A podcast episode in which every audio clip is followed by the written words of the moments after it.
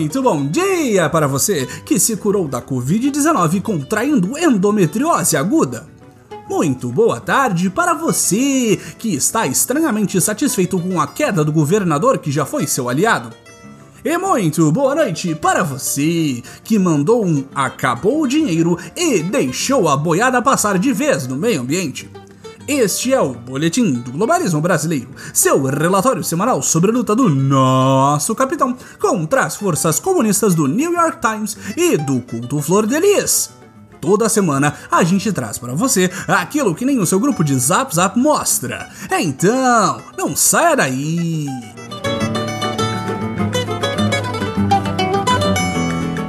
Ouvintes, como dissemos semana passada, nosso capitão já está no modo de reeleição.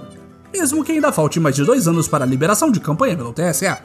Entre inaugurações, viagens e aglomerações sem máscara, nosso querido Bolsonaro tem visto sua popularidade crescer cada vez mais o que não tem nada a ver com a prorrogação dos auxílios emergenciais que só aconteceram por insistência da oposição, que agora se arrepende de ter dado este brinde de lambuja ao Messias.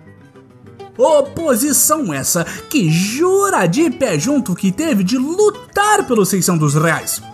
A verdade é que Jair só tinha sugerido 200 para fazer com que os políticos da esquerda trabalhassem por alguma coisa na vida, já que são um bando de encostados que nunca tiveram um emprego de carteira assinada e sempre mamaram nas tetas do Estado produção. O próprio presidente não foi um encostado por décadas que nada fez além de mamar nas tetas do Estado? Melhor cortar isso daí, hein?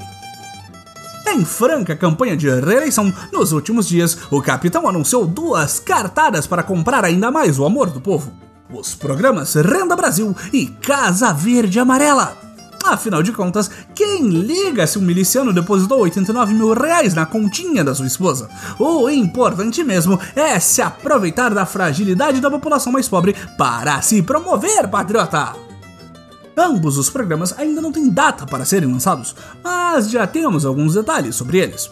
O Renda Brasil irá ajudar a complementar o orçamento de famílias mais pobres por todo o país, enquanto o Casa Verde Amarela irá atuar no tocante à questão das pessoas sem teto, ajudando o financiamento de casas à população mais pobre, principalmente nas regiões Norte e Nordeste são programas sem igual na história do Brasil, nunca antes vistos em nenhum outro governo, e quem disser o contrário é comunista. Obviamente, como a imprensa vil e não consegue elogiar nenhuma das coisas maravilhosas que o Messias fez pelo povo, não faltaram aqueles que apontaram problemas nos dois programas assistencialistas totalmente patrióticos e não cabretescos de Bolsonaro. Só porque a casa verde amarela desenhada não é verde e nem amarela? Só porque ela tem uma chaminé algo completamente parte da realidade dos estados que serão focados pelo projeto? Podem criticar à vontade, globalistas. A verdade é que a chaminé é para ajudar o nosso amigo Queiroz, que sofre com a enorme mania de chegar de surpresa em casas nas quais ele nunca passou antes, como uma mistura de Papai Noel e cliente de Frederick Wassef, Wassif. Só que sem a roupa comunista e com mais dinheiro vivo no bolso. Atenção, patriota! Lutar contra o globalismo exige recursos. Considere apoiar o Boletim em nossas campanhas no Padrim e PicPay para os patriotas e Patreon para os globalistas. Imortalize sua luta contra tudo isso que está aí fazendo parte do legado do Boletim. Links para as campanhas na descrição do episódio. Voltamos à nossa programação normal. Já o Renda Brasil é um programa que deve demorar um pouco mais para acontecer, mas que deve ficar pronto para cooptar a população mais carente a votar no Messias. Digo, deve demorar mais para ser desenvolvido de forma econômica e fiscalmente segura para os cofres públicos. O que o nosso grande estadista já adiantou é que ele será focado nos que estão em situação mais próxima da miséria. O que não se sabe ainda é quanto teremos dentro dessa bolsa para a família nem de onde vai sair o dinheiro para bancar o programa.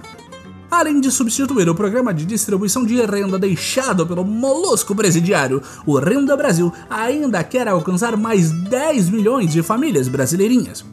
O único problema é como bancar isso, já que Guedes se recusa a quebrar o cofre. Talvez pedir ajuda à primeira-dama, que tem alguma experiência nessa área de arranjar dinheiro com pessoas nem um pouco suspeitas, seja uma solução.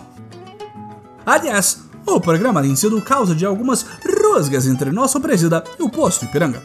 Em uma das versões apresentadas a Bolsonaro, nosso ministro da Economia sugeriu que o valor fosse de 200 reais, mas com o grande coração que tem e sem absolutamente nenhum interesse em aumentar sua popularidade, o presidente luta para que o valor chegue a pelo menos 300 reais, metade do atual auxílio emergencial.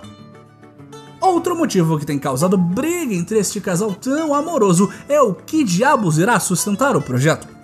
Não que acreditemos nessa coisa esquerdista chamada ciência, mas um estudo do BTG Pactual apontou que é preciso cortar pelo menos um dos programas sociais já existentes para conseguir bancar o novo Renda Brasil. Bolsonaro, em mais um evento de campanha, digo de inauguração, avisou que mandou Guedes voltar com a proposta e que ele não vai tirar de pobres para dar para paupérrimos em uma fala completamente natural e nem um pouco roteirizada para alguém que tinha dificuldades em falar paralelepípedo de crack uns meses atrás. Todo esse problema em bancar os programas governamentais só existe porque Guedes é um dos últimos pilares que sustentam o teto de gastos, que impedem o aumento no orçamento do governo acima da inflação.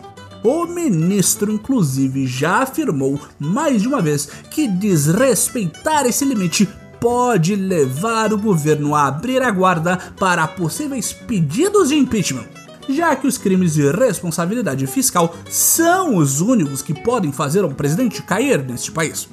Por conta desta injusta ameaça velada, nosso líder supremo Bolsonaro vem fritando o ministro publicamente desde então. Mas não se preocupe, patriota liberal que votou no neofascismo verde-oliva disfarçado de patriotismo da nova era. Guedes já mandou avisar que não sai do governo, mesmo contra essa fritura toda. A nova era com certeza não vai repetir o que aconteceu com Moro e Mandetta e Guedes vai aproveitar a fritura para sair dessa crise crocante e ainda mais arrogante.